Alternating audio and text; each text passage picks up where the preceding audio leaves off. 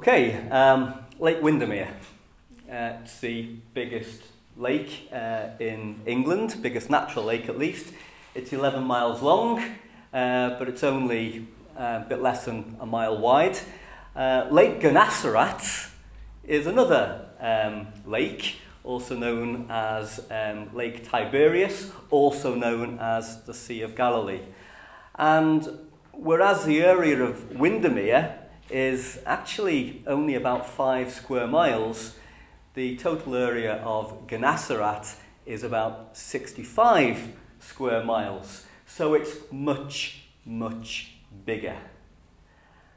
And therefore, it would be quite reasonable to assume that there are a lot of fish in Lake Gennesaret. Today, we're going to think about how an experienced team of fishermen managed to spend two whole nights out on the lake and not catch a single one of them.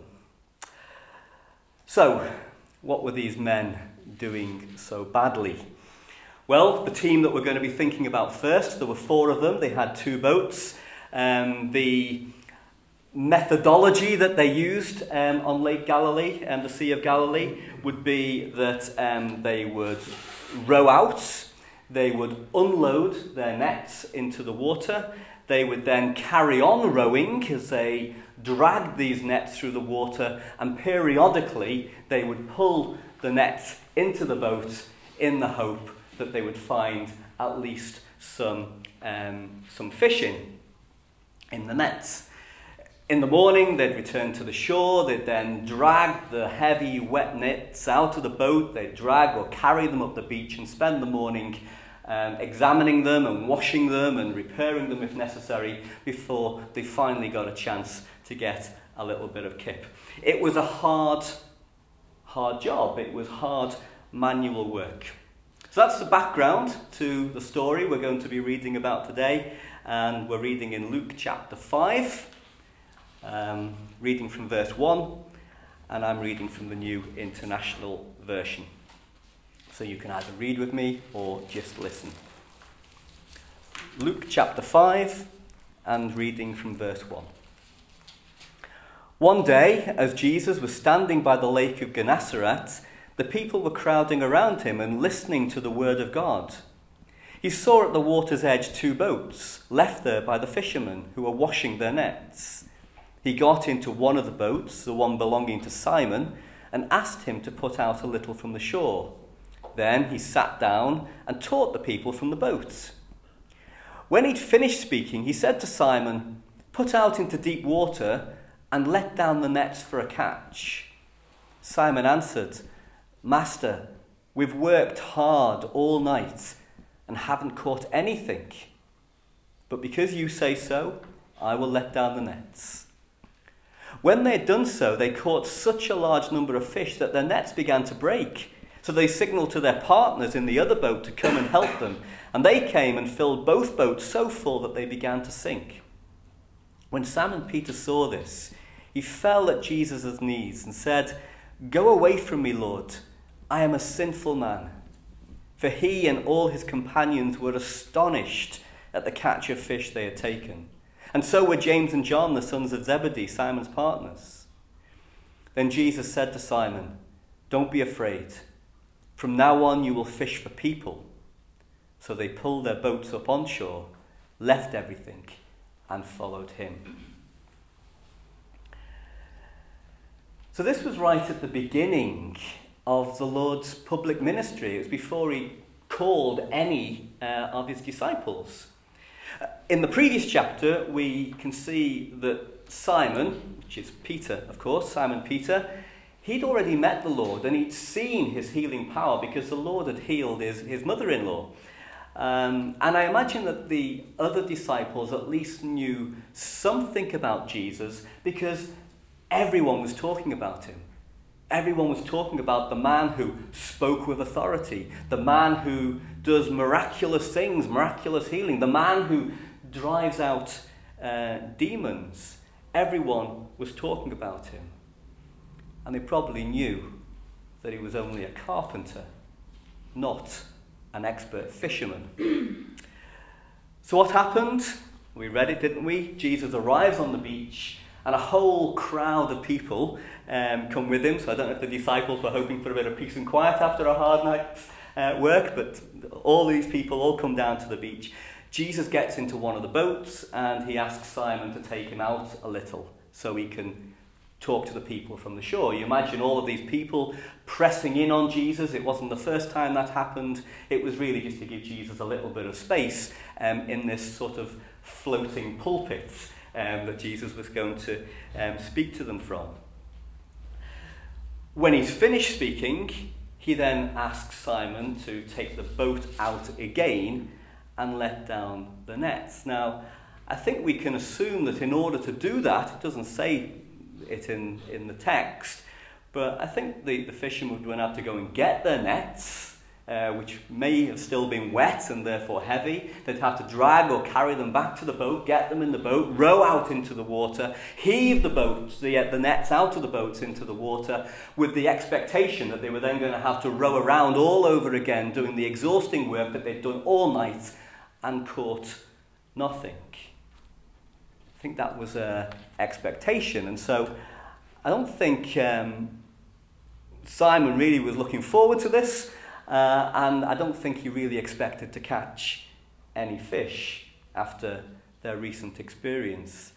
I suspect he only obeyed because, well, probably for two reasons. One, as I uh, mentioned a moment ago, people were recognizing that Jesus spoke with authority. When someone who speaks with authority tells you to do something, more often than not you do it, even if you don't think it's a good idea because they're commanding you to do it. And the other thing is, um, again, as I, as, as I um, mentioned, Peter had seen something of the power of the Lord Jesus. So he knew that, that Jesus was something special, and maybe he assumed that at the very least, Jesus was going to maybe teach them something um, out on the water about the kingdom of God. That's what he'd been speaking to the crowd about. And of course, actually, um, Peter was absolutely right about that, if that was his expectation. We can learn something about the kingdom of God from this um, wonderful miracle. Now, you know what happened next. The Lord exceeded anything that Simon could have asked for or imagined. We know a verse about that, don't we? It's Ephesians 3 and 20. What can we learn from this? Well, apart from it being one of the many demonstrations of divine power that we can now read about um, in, in, in, in, the, in the Gospels. What I find most interesting is Simon Peter's reaction um, when he, he, he falls before Jesus and says, Go away from me, I'm a sinful man which is also very similar to the reaction that we get from the prophet Isaiah that we can read about in Isaiah chapter 6 when he saw the Lord.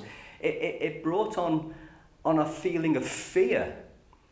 And I think what we have here is Peter sensing, um, even though he, at that point, we don't think he really, you know, he didn't really have any clue about the true identity of Jesus. He sensed somehow he was in the presence of God and he was overwhelmed with his sense of unworthiness and sinfulness before this man of God. He was afraid. Now, I'll come back to what Jesus said in response to that a little bit later. First, I'd like to go to Peter's second or his next fishing trip that we read about in John 21. Now, this really is the next time that Peter goes out on the water uh, for the purpose of fishing, uh, although it's actually quite, quite some time later, about three years later, actually. So, John 21, and I'm reading uh, from verse 2. Simon Peter, Thomas, also known as Didymus, Nathanael from Cana in Galilee, the sons of Zebedee, and two other disciples were together. I'm going out to fish, Simon Peter told them. And they said, We'll go with you. So they went out and got into the boat. But that night they caught nothing. Early in the morning, Jesus stood on the shore. But the disciples did not realize that it was Jesus. He called out to them, Friends, haven't you any fish? No, they answered. He said, Throw your net on the right side of the boat and you will find some. When they did, they were unable to haul the net in because of the large number of fish. Then the disciple whom Jesus loved said to Peter, It's the Lord. As soon as Simon Peter heard him say, It's the Lord, he wrapped his outer garment around him, because he'd taken it off, and jumped into the water. The other disciples followed in the boat, towing the net full of fish, for they were not far from shore, about a hundred metres. When they landed, they saw a fire of burning coals uh, with fish on it and some bread. Jesus said to them, Bring some of the fish that you've just caught. So Simon Peter climbed back into the boat and dragged the net ashore. It was full of large fish, 153. But even with so many, the net was not torn. Jesus said to them, Come and have breakfast. None of the disciples dared ask him, Who are you? They knew it was the Lord. Jesus came, took the bread, and gave it to them, and did the same with the fish. This was now the third time Jesus appeared to his disciples after he was raised from the dead. Can you see the contrast with Peter's reaction? Very different reaction to the Lord Jesus. At the first encounter, we find Peter afraid of the presence of, of, uh, of, of, of Jesus, asking him to go away.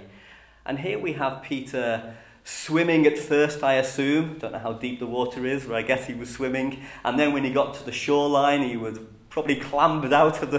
He ever tried to clamber out, out, out on a stony beach? He was probably a little bit wobbly at first, and then as soon as he got his feet, he would have been racing towards the Lord Jesus. Racing towards him, not telling him to go away. What has changed? Was it a change in Peter's own sense of worthiness? Far from it. Not after denying the Lord Jesus three times. What was different after spending three years in the company of the Lord Jesus is that he knew him so much better. He knew about his love and his compassion and his willingness to forgive. Knowing Jesus is key to our ability to trust Him, isn't it? Now, we can't assume that every event in the Bible is, a, is an object lesson um, for us today. Some of it is just history. But you remember when Jesus told the disciples in our first reading in, in Luke 5 that they would be fishing for people? He was using fishing as a, as a metaphor for the work of the church. So I think it is right for us to look for um, lessons in it. And I, I think the first and, and, and most obvious point is that fishing is hard work. It was exhausting, it was time consuming, and sometimes it was fruitless. And all that is true of the church's work, isn't it, in reaching out and trying to, to make disciples. But these fishermen didn't give up. I don't know if you've ever stayed up all night for some um, reason. I guess anyone who's ever had children's probably had that more than a few occasions, and um, maybe people who've worked through the night or, or, or whatever. Um, I've driven through the night a few times. It's, the night's a long time. When you go to bed at night and you sleep, you, you, you wake up in an instant. It's like the night's like nothing. But can you imagine what these fishermen felt like after the first hour, and the second, and the third, and the fourth hour, and there's not a single fish found in the nets. But if they'd gone home, if they decided to call it a night, they would have missed out on so much, wouldn't they? We know how discouraging it can be when the nets are so often empty. I think we've all felt like that. But we need to keep going. You know, Paul said in 1 Corinthians 3 As the Lord has assigned to each his task, I planted the seed, Apollos watered it, but God has been making it grow. We need to keep reminding ourselves that this is God's work. And that doesn't guarantee that it will be fruitful in the way that we would like it to be fruitful. But God can make the seed grow wherever and whenever he chooses. Maybe in our church, maybe elsewhere. But God's will will be done. Galatians 6 and 9 is another good verse. It says, Let us not become weary in doing good, for at the proper time we will reap a harvest, harvest if we do not give up. We need to keep going, and we need to make sure that what we're doing is good, that we're not doing anything which is hindering the work uh, of the Lord, either in our personal lives or in our church service, you know, the things that we do and, and, and, and the way that we do them. And a, and a third um, good verse, um, I think, is John 15, verse 5, where Jesus says, Apart from him, we can do nothing. And what that means is that we cannot hope to achieve any spiritual objectives without following the principles, the spiritual principles that we find in God's Word, and without the work of the Holy Spirit. You know, the disciples knew a lot about fishing, they were experts, but it wasn't enough. We know a lot about organising meetings and camps and, and, and, and other events like Whitemoor. We know how to create websites and use social media. We can write all sorts of magazines and books and, and, and, and gospel leaflets. We can even, you know, we can, we can, we can present and, and, uh, and um, prepare and present the gospel and a whole range of related topics. Uh, we, we can even deliver audio-visual effects at some events, which is uh, on a par with the professionals. Even if we did all of that perfectly and um, we don't, of course.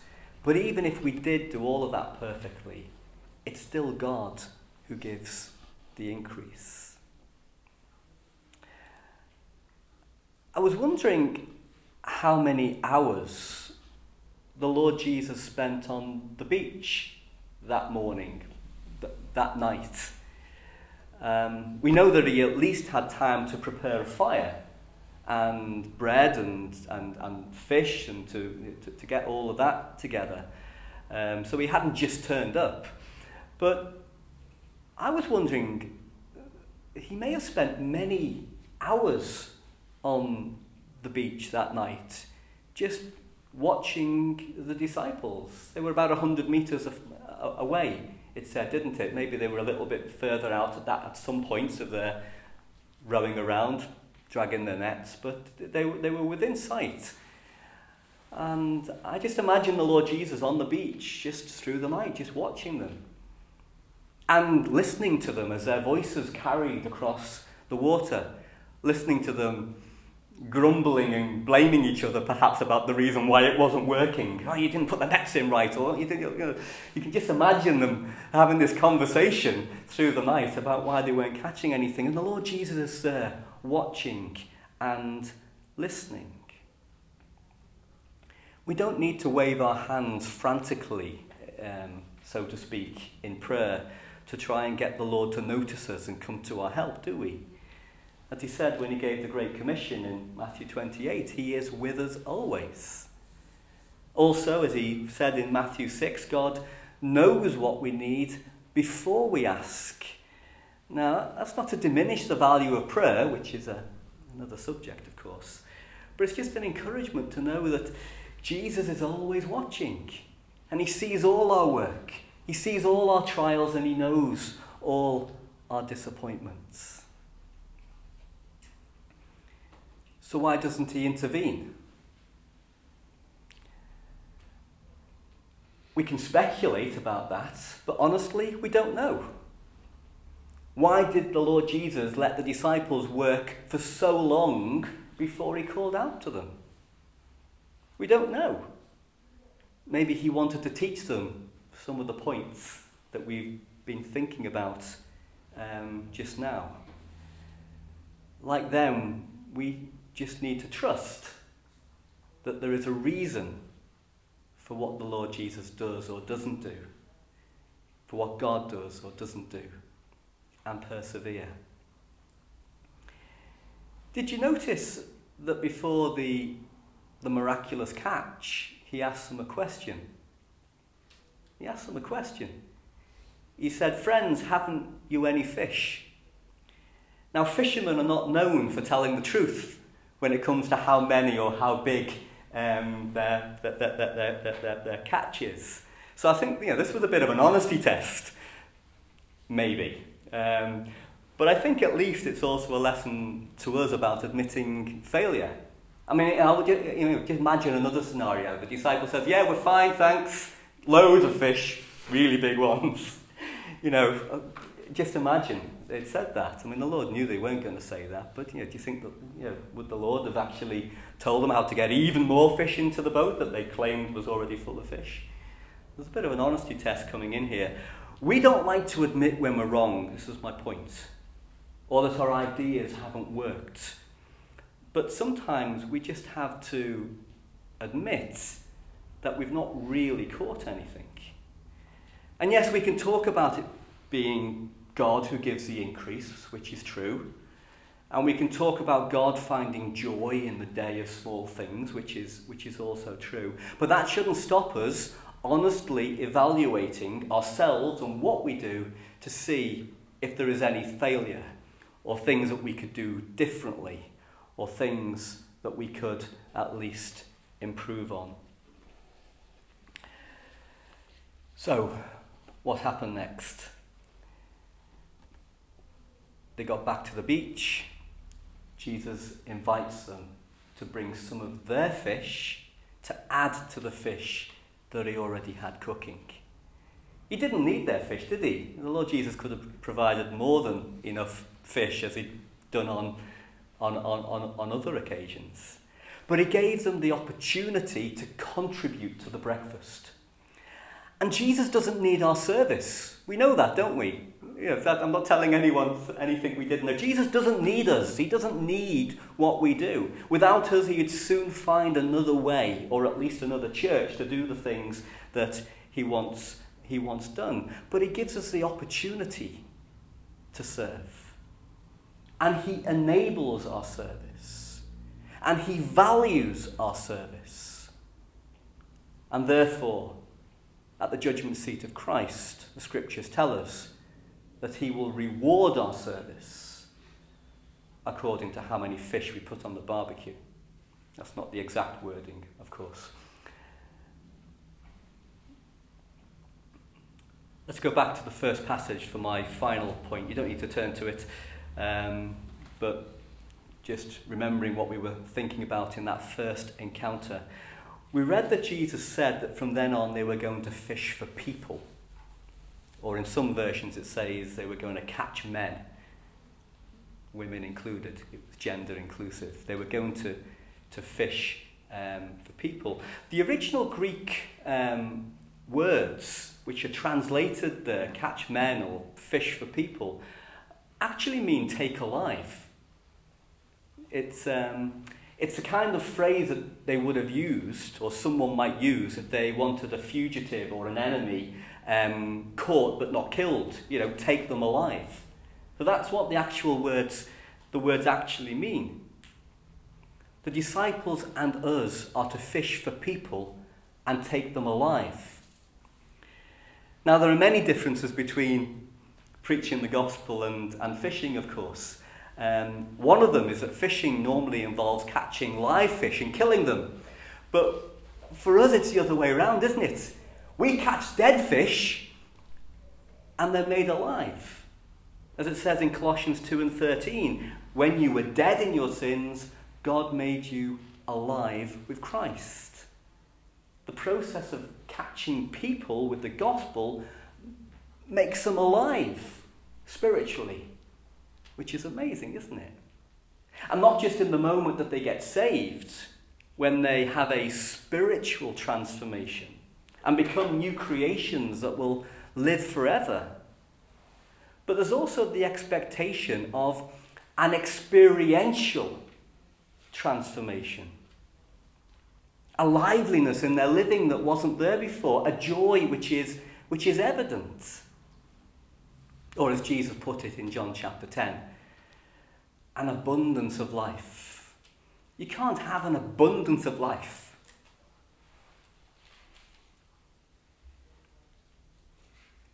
If it's not evident.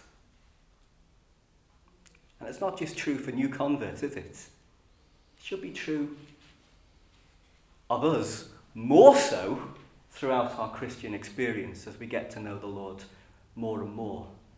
Sometimes it seems that the hard work of being a Christian seems to erode that liveliness and joy and abundance of life that we had when we were first saved. Each of us is a walking advertisement for the new life. And that's important because, um, like I said, catching fish is different, um, different to catching people. The fish might not believe in the fisherman.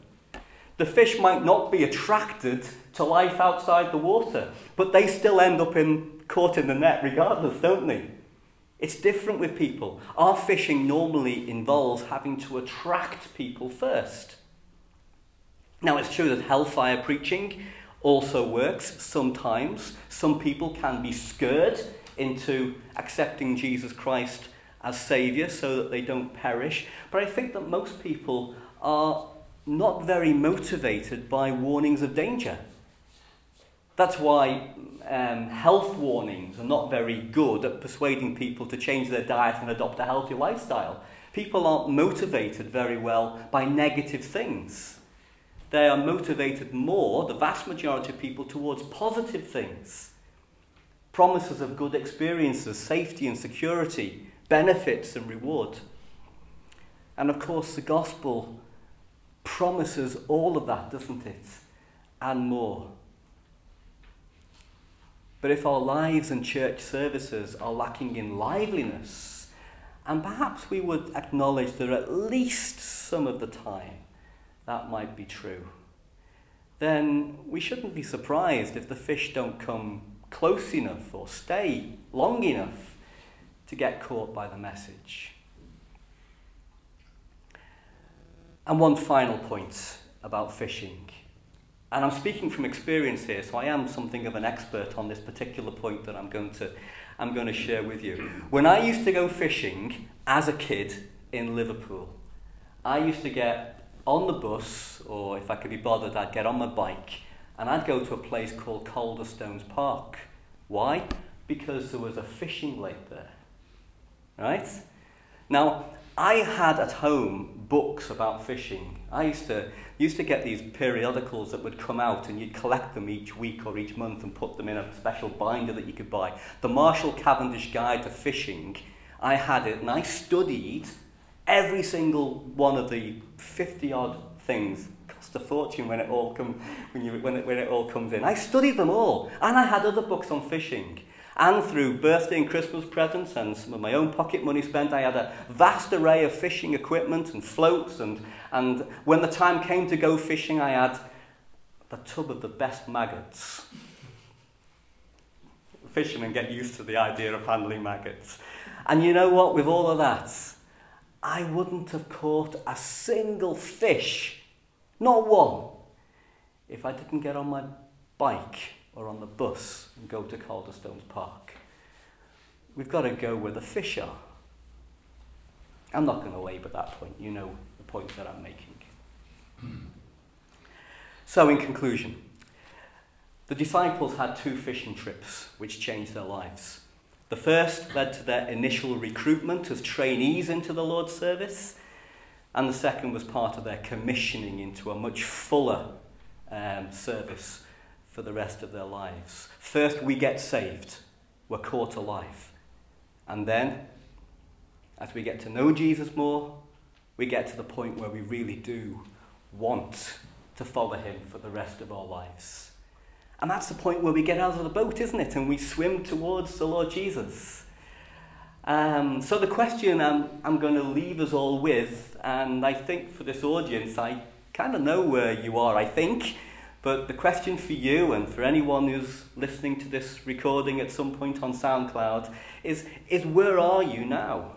Are you still in the boat? Are you in the boat? Have you accepted Jesus Christ as your Saviour? I think that's a bit where we get into the boat. But there's a sense where we, we need to get out of the boat. So have you got out of the boat? And if you have gone out of the boat, are you in the water, but you've not really made much progress towards the shore? You're still treading water in your Christian experience. Or are you swimming with all of your enthusiasm and energy towards the Lord Jesus, ready to do whatever he asks? Let's pray that God will help us to do the latter every day.